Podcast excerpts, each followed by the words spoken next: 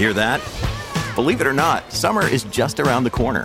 Luckily, Armor All, America's most trusted auto appearance brand, has what your car needs to get that perfect summer shine. Plus, now through May 31st, we'll give you $5 for every 20 you spend on Armor All products. That means car wash pods, protectant, tire shine, you name it. Find out how to get your $5 rebate at armorall.com. Armor All, less work, more clean. Terms apply. Another day is here, and you're ready for it. What to wear? Check. Breakfast, lunch, and dinner? Check. Planning for what's next and how to save for it? That's where Bank of America can help.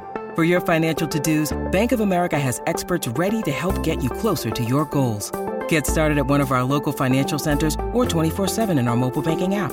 Find a location near you at bankofamerica.com slash talk to us. What would you like the power to do? Mobile banking requires downloading the app and is only available for select devices. Message and data rates may apply. Bank of America and a member FDIC. In today's show, we cover, well, there aren't quite five big news stories just yet. There is one big story, and that is the potential for an 11th team on the Formula One grid.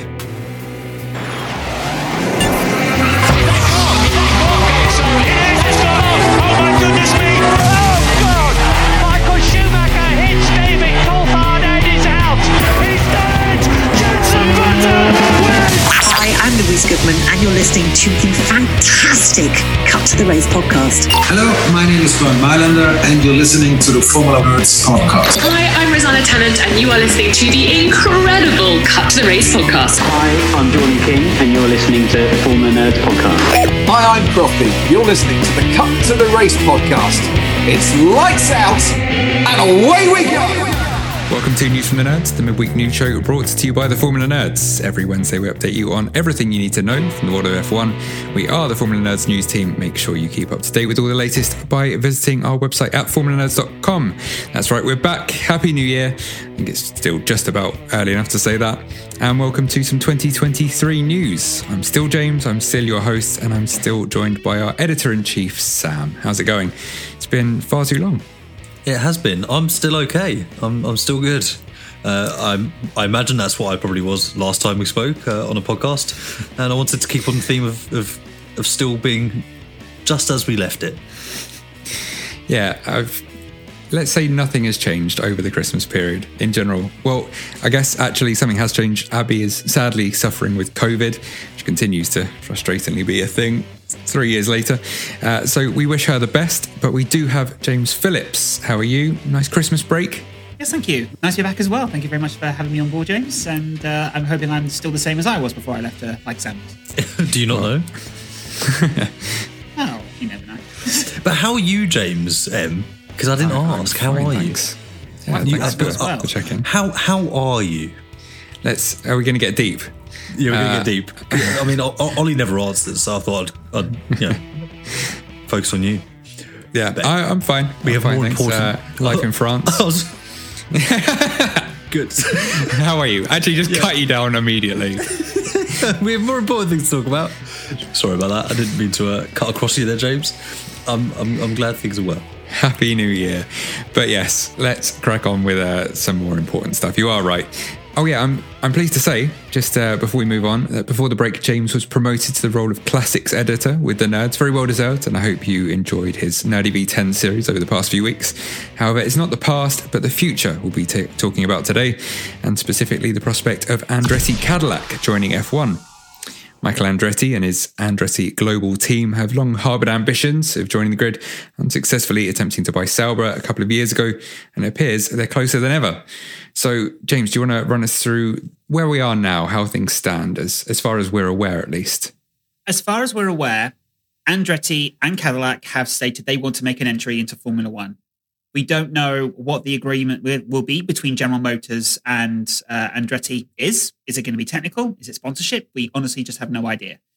What's becoming more interesting, though, is the political aspect of this. You have uh, F1, so Stefano Domenicali and the teams giving a lukewarm reception to the potential of an Andretti uh, bid joining the grid. What I find most interesting, however, is that President Ben Sulayem released a tweet a few days ago stating, I'm surprised at adverse reaction to, to the bid. Fan reaction has been nothing but positive, which means that things have been going on behind the scenes. Now, we don't understand why F1 is so lukewarm to Andretti wanting to come on board. Is it, is it competitiveness? Is it fear of loss of revenue? Uh, we, we just don't know. But what I find really quite fascinating is you have President Ben Sulayem and the FIA pushing hard for the Andretti bid. Audi were courted heavily by Formula One, by Stefano Domenicali, and the other teams love it. Uh, and the other teams love it as well to bring the Volkswagen Group in. So what I, am curious to get your guys' perspective on this is more than more anything else as well as what do we think is the reason why F1 and the teams do not want Andretti on the grid? Because they're because but Ben Sulayem is saying he wants 11 teams and rather than 12 at the moment. And he's also said that we should be welcoming these teams. We should be welcoming Andretti, and we need a reason why we shouldn't be welcoming them, which to me tells the line of it's Andretti getting this grid slot. Obviously, we do. Obviously, we don't know what due diligence is going to be, but what do you guys think? Well, we don't necessarily know that it's just one grid slot. It could, it could be more. There is, this is an open process that uh, Ben Sulayem has, has opened uh, for teams or organizations to state their interest in joining F1. It's you know gauging that that level that's out there and then adapting and, and moving from that point, you know, within the FIA and by extension, in theory, Formula One. But that is obviously where the the, the biggest issue is at the moment, isn't it? Um, yeah, it's it's it's odd that there has been this divide created between the, the two organizations. I get why the teams are hesitant. I get the revenue aspects of it, you know, sharing more of the pie. Also, you know, there seems that would be indirect competition with Andretti in terms of their market. You know, Haas, for example, would suddenly become a very much a David, David in a David and Goliath situation, even though they've been in F1 for what seven, eight years uh, longer by the time that Andretti, in theory, would join the grid. So you, I appreciate that aspect, but the the side of it from Formula One's perspective is a little bit more intriguing and difficult to work out and navigate at this stage. Well, yeah, I mean, starting 2023 as we ended 2022, I basically totally agree with Sam. Uh, I was thinking the same. It, it, makes perfect sense for the for the teams, but F1 is a bit more confusing. I can only think maybe yeah they they are just trying to keep the teams on their side, pick their battles. Maybe uh, you know it doesn't make too much of a difference to them. Maybe commercially in terms of yeah, I mean. But then again, I mean, Andretti are going to bring a lot more attention to them particularly from the American market. So that that you know that's what F1 is obsessed with, breaking America. So in that sense, they should be all behind it. Can I quickly read out something that ben, President Ben Sulayem said this uh, this morning at the Dakar Rally in the press conference because it's quite interesting, if I may. Uh, he says an OEM, which is another manu- another engine manufacturer, just for just for clarity. Um, he said an OEM would push would really push the sport further. I need a reason as to why we should not be that welcoming. Every single partner there in F1 or stakeholder there should be welcoming an OEM, especially from America. You have three races there, as, as you just said, James. This is the part that's most interesting. I would welcome to fill up the 12 spots, but proper teams. We have accepted good teams, but also smaller teams like Haas and Sauber. I hope that this will change and that we'll be able to have a proper team on the grid. It will be odd at 11 and not 10 or 12, but we'll see. It's an interesting. I struggle sometimes to understand the logic of Mr. Ben Sulayem when he starts talking. Um, I'm trying to understand what he says is that uh, it's obvious that due diligence is going to take place. They're going to get the t- a team that's obviously had the right financial checks. We don't want another HRT on the grid, and I don't, and I completely understand why that's the case. But it sounds like he seems to be open to big teams, smaller teams. Um, I th- I th- what's interesting for me is what will F1 say if another small team like, and was it Panthera who want to come on board? They're not. They're, they're not. They're not the same operation as uh, Andretti are. Nowhere near. So will the teams not like that? If Honda will choose to come back, how will the teams react? It, I really don't, as you said, I, I, don't understand why financially there is such a problem with Andretti coming on board. Because there's something going on behind the scenes that none of us know about. There must be. And, and I mean that in terms of only the, only the sport team principals know what's going on. I mean, not to be that guy, but the bit that I got really fascinated with there is the whole 11 teams feels a bit odd, but, you know, 10 or 12 kind of yeah, but uh, the beauty of a two car team is that when you have 11 teams, you still have an even number of cars. If that really bothers you, clearly Ben Sulayem is a, a man who likes his volume on an even number. I'm one step further. I, I- it has to be a multiple of five, but so I can understand his. Oh, his that's that's big. oh yeah, Going from yeah. 15 to Yeah. 20. Yeah, no, it's it's, it, it, it's really annoying, but you know, such is life. Um, yeah, it's.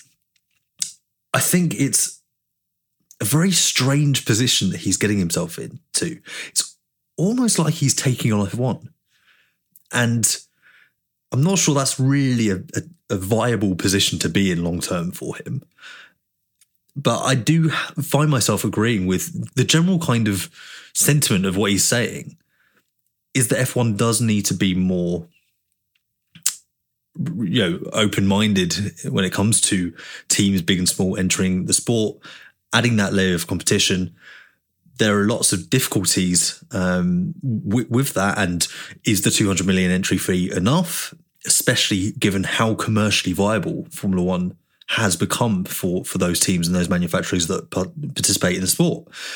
But you're again those small teams that we had in 2010 that, that came through, you, you can't have a repeat of that. You need a team like a Haas that can show that they're viable. And even they have had really lean times and are only now looking like they're going to be able to compete at the cap uh, from next season. Yeah, I mean, in defense of the 2010 teams, they were promised a budget cap that they didn't get. And on that note, I mean, could any, I mean, Panthera, whoever, could they actually prosper now in a, a budget capped sport? Yeah, I, figured we'd, we'd get onto that, but no, you're absolutely right. F1 did kind of leave HRT, Hispania uh, at the time, Virgin and Caterham high and dry somewhat uh, in 2010. And yeah, I mean, none of them fared well, let's face it. So yeah, I, I completely agree. There's potentially it's a more uh, fertile environment now, but also the technology has come on so far. I think Yeah, it would true. be really difficult to get up to speed quickly. You're going to have to be buying a lot of parts. You're going to you almost have to do a Haas where you kind of find a hmm. little loophole in the rules that allows you to be competitive from day one. And even then, when stuff like that has been stamped down on, has lost ground. So you've got to find a way that you can organically grow from a fairly competitive starting point. I think Renault, this is where the engine discussion comes in because Renault are still meant to be the engine manufacturer that will work with Andretti. They are meant to be the people who they'll work with. I mean, in fairness, this is going to sound very catty, so please forgive me. Uh, it makes sense that Renault would be the team that, that they go for. Renault have lost every single one of their uh, their customers because their engines weren't reliable enough or powerful enough. So Andretti have got an easy way into the team there. Again, I raised the question of what are General Motors doing as part of this agreement. Um, I think if Andretti were to come in, they would they would survive with the budget cap and they would prosper because their their resources are it's huge. And I think that might be another reason as to why they're getting so much opposition. A team like Panthera or someone that's a lot lower, they would have to work twice as hard and do the Haas approach. And they would there- there's just no other way to to succeed. To, yeah. There's no other way to succeed in Formula One anymore if you're a smaller team. You need a major team backing you. And even Andretti will have to get get an engine supplier through Renault. I mean, what I found uh, what I found amazing from Andretti's um, press statement was they said they they want to go into the sport as soon as feasibly possible. They haven't put out they they, they don't dare put down a date because they know they're going to have to work very hard to get the to get the car and engine ready. We don't know how much an a Formula One engine costs these days. Was it fifty million dollars? Plus, obviously, we don't know. Rough, we, that's a rough estimate. You you you need such deep pockets to create your own. So, is that another reason why the team can't get in? I, I- it's it's just it's just really fascinating, isn't it? Well, I feel like it's been said in the past that the engine manufacturers that are also suppliers would be expected to pull their weight. And if the, a tender goes to a, new team that meant that, say, Mercedes were then up to four teams on the grid, F1 would kind of expect them to drop away one of the the other teams that they they supply, and that's when Alpine, uh, Renault have always kind of said, yeah, we'd be willing to step up. But you then create a bit of a market where uh, everyone's, you know, who's going to be the one left holding the bag, basically, at the end of it. Not that I would fairly cons- compare the Alpine engine to that, but I think you get my drift. What I can't understand is why can't we just get back into a position and we and obviously just the way Formula One's put itself into a corner now is why can't we be in a position where we if another manufacturer wants to enter the sport, it doesn't cost them millions and millions and tons of years of development to get ready. Why can't we just have simple, you know? And, and again, this is where I become as a classics person. But with the with the old V8s and V10s, you develop the engine, you bung it in the back. Yes, it's unreliable, it may not work in the car properly, but it's in there, and you have suppliers ready to go. These engines are so complex that, that as you say, Sam, the top four engine suppliers now, you know, the ones on the grid, have years of development to get these engines ready and to sustain them. They are the only teams and the only companies that can make these engines. If you want a new a new manufacturer to come onto the grid, they need years to get ready, and that is something that's Formula One is going to have to look at in the future. Otherwise, it's never going to grow properly. Yeah, but also, and uh, admittedly, is obviously incredibly expensive to start a Formula One team. But if you have a low barrier to entry, it almost becomes a get rich quick scheme.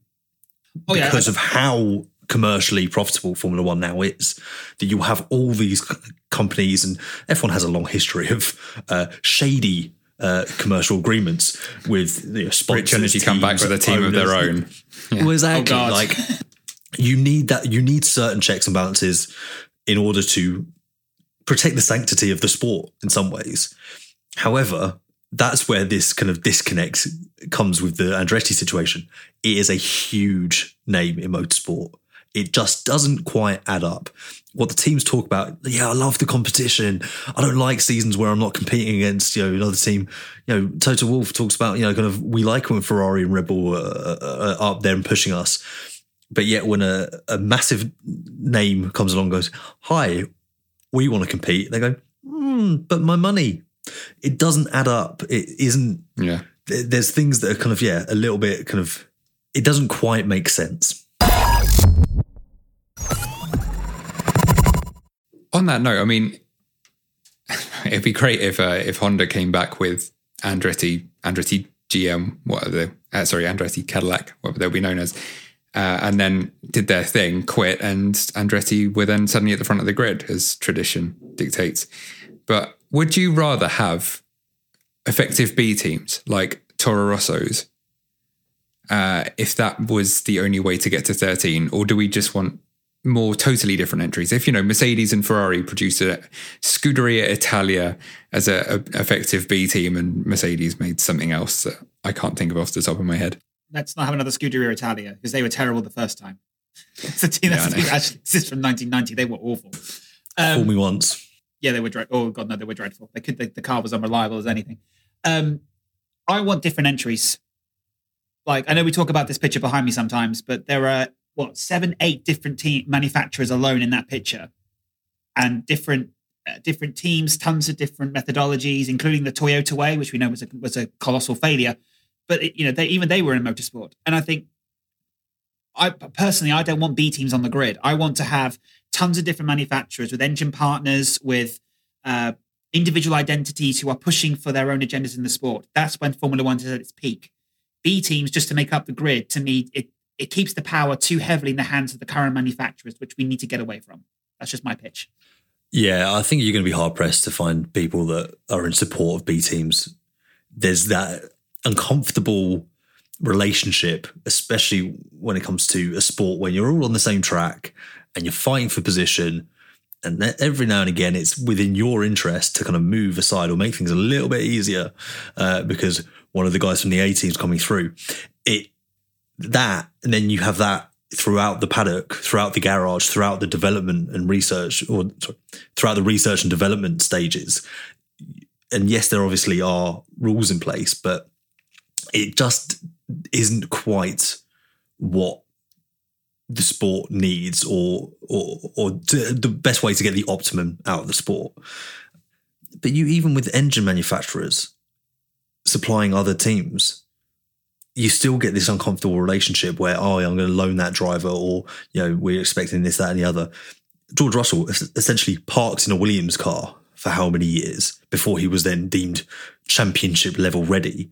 Again, you lose that. We're going to take a risk on this 22 year old guy who has just, you know, torn up the GP2 championship he's been in the program for years.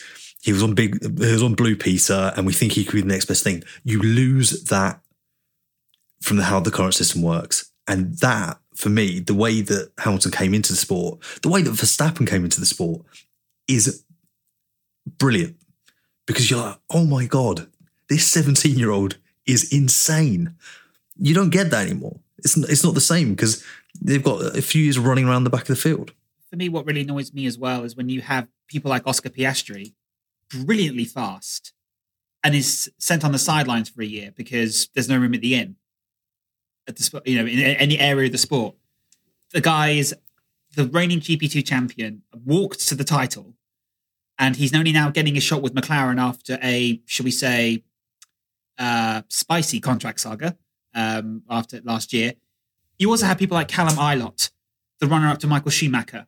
Uh, you also have Callum Ilott, the runner-up to Mick Schumacher from a couple of years ago, who found himself in IndyCar with no disrespect to IndyCar, but Callum Ilott is more than worthy of an F1 seat. And the reason why he didn't get him was because he wasn't associated with the team. So on that note, though, like obviously this is it. We want more seats available, and I mean, use the example of Verstappen, Sam, but he did come into a B team. So if F1 and the teams totally. Yeah. There. That's a very, yeah. really fair point. Yeah, okay. Yeah, I forgot that. yeah, very quickly up to the A team, but yeah, he he had a year to prove himself at Toro Rosso. So yeah, I mean, if F1 and the teams are going to make life really difficult, what's the lesser of two evils? Do we want B teams to give more drivers more opportunities, or would we rather just stick with 20 to avoid the whole, like you said, teams helping out other teams uncomfortable kind of situation? Well, you pose a really good good question, don't you, in the sense that clearly fans, teams, the sport alike can't have it both ways.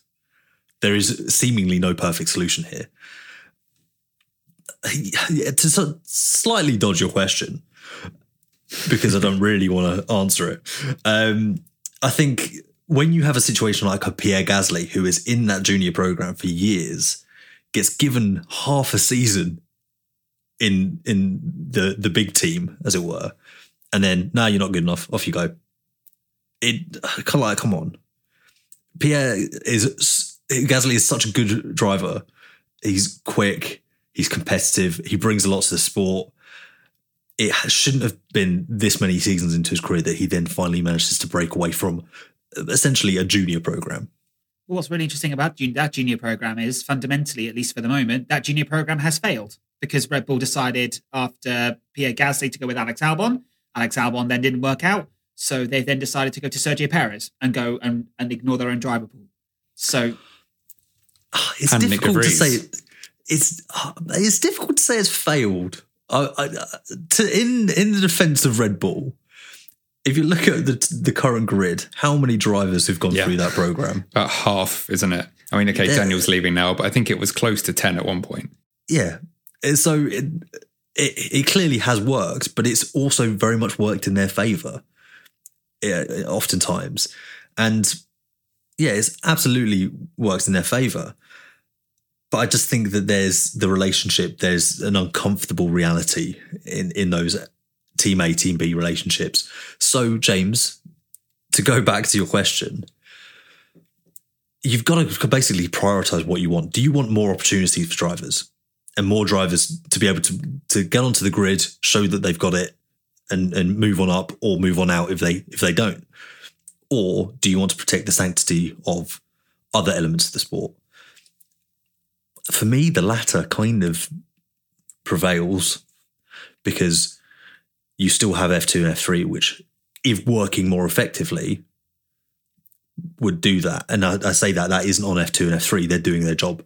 If the the, the system for F1 is is the pipeline is working more effectively, but you've got drivers racing longer and you know more competitively competitively than ever. Look at Fernando Alonso.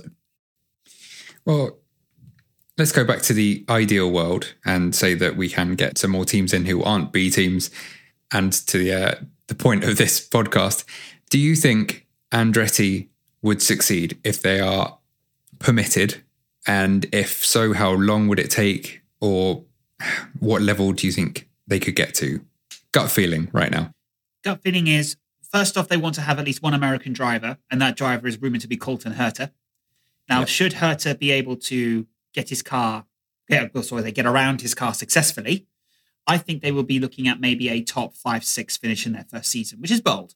But Andretti are a class, a very high organization, elite, elite operation, should I say, and would prepare like hell for Formula One properly. And they would have a, a they would have a, a, works engine in the back of the car, obviously a Renault badge as a Cadillac, as we say potentially, but they would be able to do it very well. The second car, I don't know who would drive that because you think they might go for a junior driver on the on the F2 grid is what I would probably be thinking. I'm not sure who would take that seat. Um, Ollie Bearman springs to mind. Don't know why, um, but I think I think if if they are allowed to join, they will do an amazing job. But they will look at a five or six, top place five or six finish, but nothing beyond that. I think if they have if they had Herta in one seat, they'll be more likely to go for an experienced hand to help develop the car, etc. If they were to uh, have him rather than go for a rookie, uh, it would be a, a, prime opportunity for Danny Ric to take a stab in the dark, maybe, or or you know Hulk to to move on from Haas to a, another American team in two years as he refuses to ever get a podium again. Yeah, and I think if they ever were to go with that inexperienced inexperienced route, not that Herta is a, an inexperienced driver, but inexperienced to Formula One. You'd surely Alpine or Renault would be going, yeah, but what about one of our guys that we're not quite ready to put in a seat? Mm. It would be Jack Doohan, and Jack Doohan would do a, a, a job for you. He would, he's, he is, he has it. He will be, he should, and hopefully will be on the F1 grid at some point. So, yeah, I think, I think they'd probably more likely go down that route just because, understandably so, the Ferrari Driver Academy pretty keen on on Ollie Bearman. Like he's he's pretty good. Let's face it. So yeah, but anyway, to the more kind of I guess pressing question. If you asked me this a year ago, I would have said they would just they would struggle. I think they had initially Andretti as a, an entry underestimated what they needed to do the cost, the scale. Um, I, I was actually speaking to, to someone and they were saying that they yeah really haven't quite grasped the magnitude of it, and also running a, a base out of America is incredibly difficult to do. So I think they've probably learned a lot over the last year, which is why you've seen them come back with a with a vengeance and this combined entry with Cadillac. They've clearly assessed and and pivoted. So I think they would fare better than than they would have if they'd initially been granted uh, a spot on the grid. But I don't think they're going to be as initially quick as, as, as you think, James. I think they will take time to ramp up. But again, there's so many factors there um, to determine whether or not they progress up the field or, or not. I agree. I think they have learned their lessons because one thing that's been announced is is that Andretti will now have a satellite base in the UK. So rather than just being based entirely in the US, they will have a European base, which shows they've done their homework. Um, thinking about it more realistically, I'm, I'll, I'll go with you, Sam, which isn't a, which isn't a cop out, in my opinion. I promise. Um, but I, I, I think I think they're probably more like maybe seventh or eighth in the championship. I think they'll get. A, I think they score points in their first season comfortably. How many? I don't know. Are they going to come in and do a, a BAR though? Are they going to be like, we're going to win a race this year? Oh yeah. Just no, just right no before bad a fall. Yeah. Yeah. And get sponsored by Leeds United.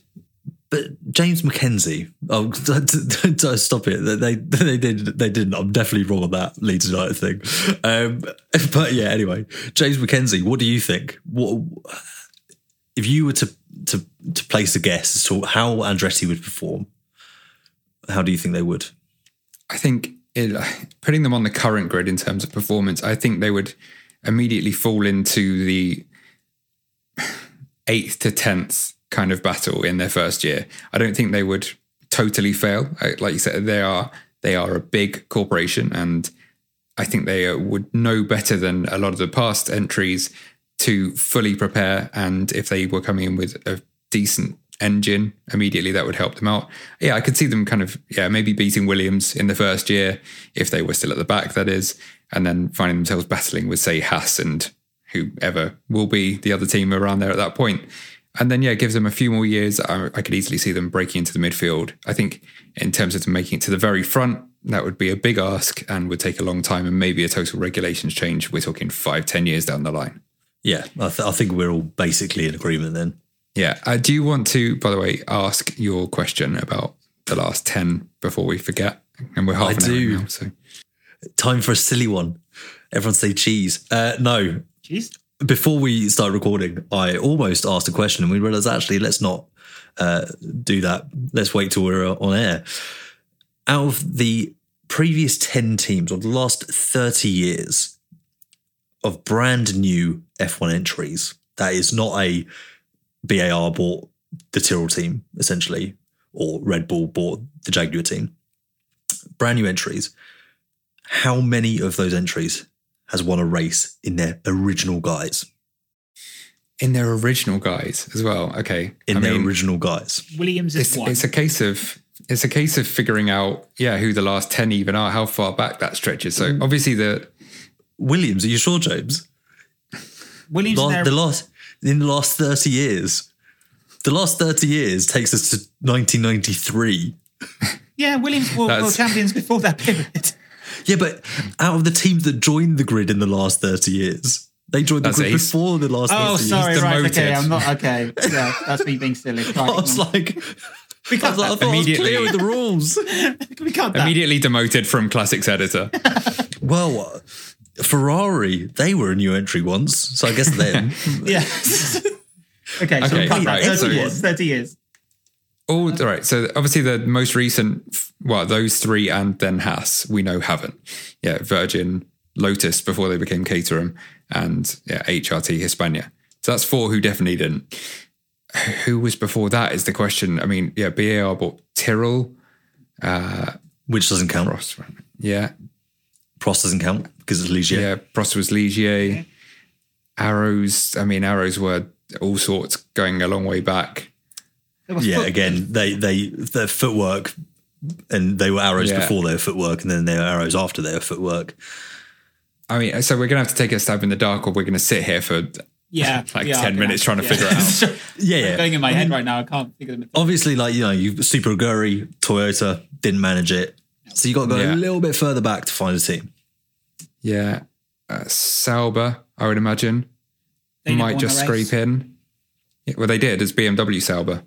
Oh, That's but in team- their that's the- original guise. In the original guise. that's In a their original change. guise. Oh, God. Then zero. I'm saying zero. James, what are you saying? I'm still I trying was to going to say my one. head, damn it. But Um, I in its in its original guise, I'm going to say one. Original guise, one. One. And do you want to hazard a guess as to who that was? No, if that could if it wrong. was one. All right. uh, uh, so no Toro Rosso were Minardi, who were older than 30 years, weren't they? I'm going to say Jordan, and it was Mr. Ah. Hill. In the last 30 years, Jordan joined the grid 32 years ago. Oh, yeah. Oh, damn. In the last 30 years, James, we are older than we care to admit. 1991 is when Jordan joined, wasn't it? Yeah. Uh-huh. So then that's all right. Stewart. Yes, Stewart Grand Yes. 1999, Yes. Nürburgring. Oh, Yes. And it illustrates my point that it's always, it has always been difficult to set up a team and be competitive, even within a few years. And it will continue to be. And it should be. That's the way it should be, right? But you should at least have the ability to do that. Be it in your original guise or a couple of guys is down the line when you, you know, win countless championships as Red Bull. But it's always been a problem or not a problem. So, yeah, it appears in F1. So, yeah, I think it needs to be difficult. I, I, don't, I don't think we want to see Andretti come in and just be like, done, easy, next. But you don't want teams to struggle like they did in the 2010s, where there was just no no chance, no hope of ever kind of really progressing forward. and I, I, agree. And what we also really need to avoid as well is the early 90s, so late 80s, early 90s, when we had pre qualifying and you had cars lapping sometimes, what, 10, 15 seconds slower than the than the top the top of the grid. You, you don't want to get back Yeah, I don't see that well. ever happening. I mean, the 107% rule exists and there, there's a cap at 13 teams. So we couldn't really get to a point of pre qualifying, as, as fun as that was. But there's no way any team would stand for it with F1 as it is now because you know you'd have to commit so much money to logistics and stuff just to get there, and then you wouldn't even be able to race, and you get no like no TV time and thus no sponsor money. So yeah, that won't ever happen. I think we would probably settle now for for one new team. You know, take us up to 11, 22 drivers. If it feels like a long time ago that we had Manor as that 11th team and with all respect in the world to them, they were very much the 11th team and they were generally running about at the back in a race of their own for the most part.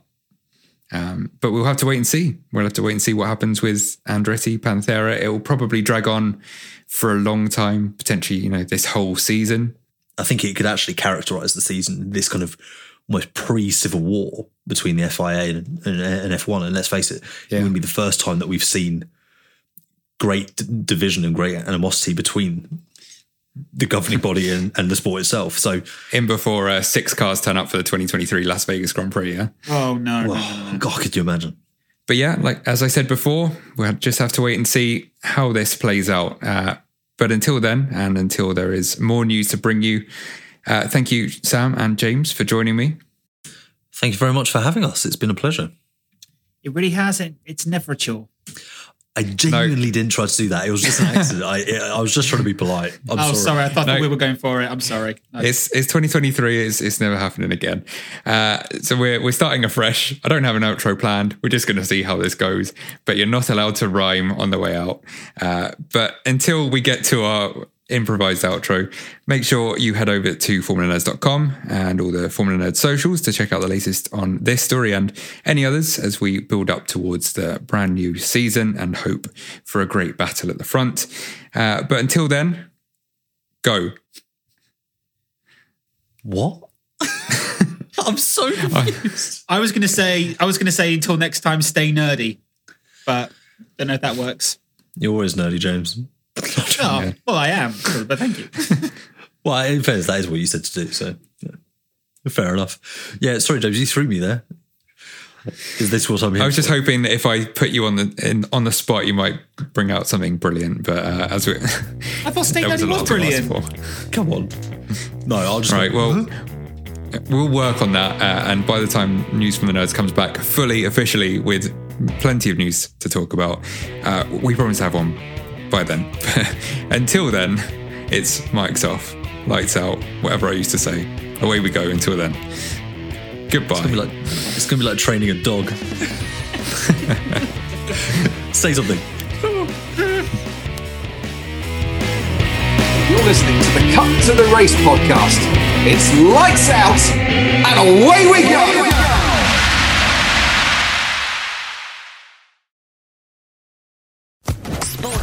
Podcast Network.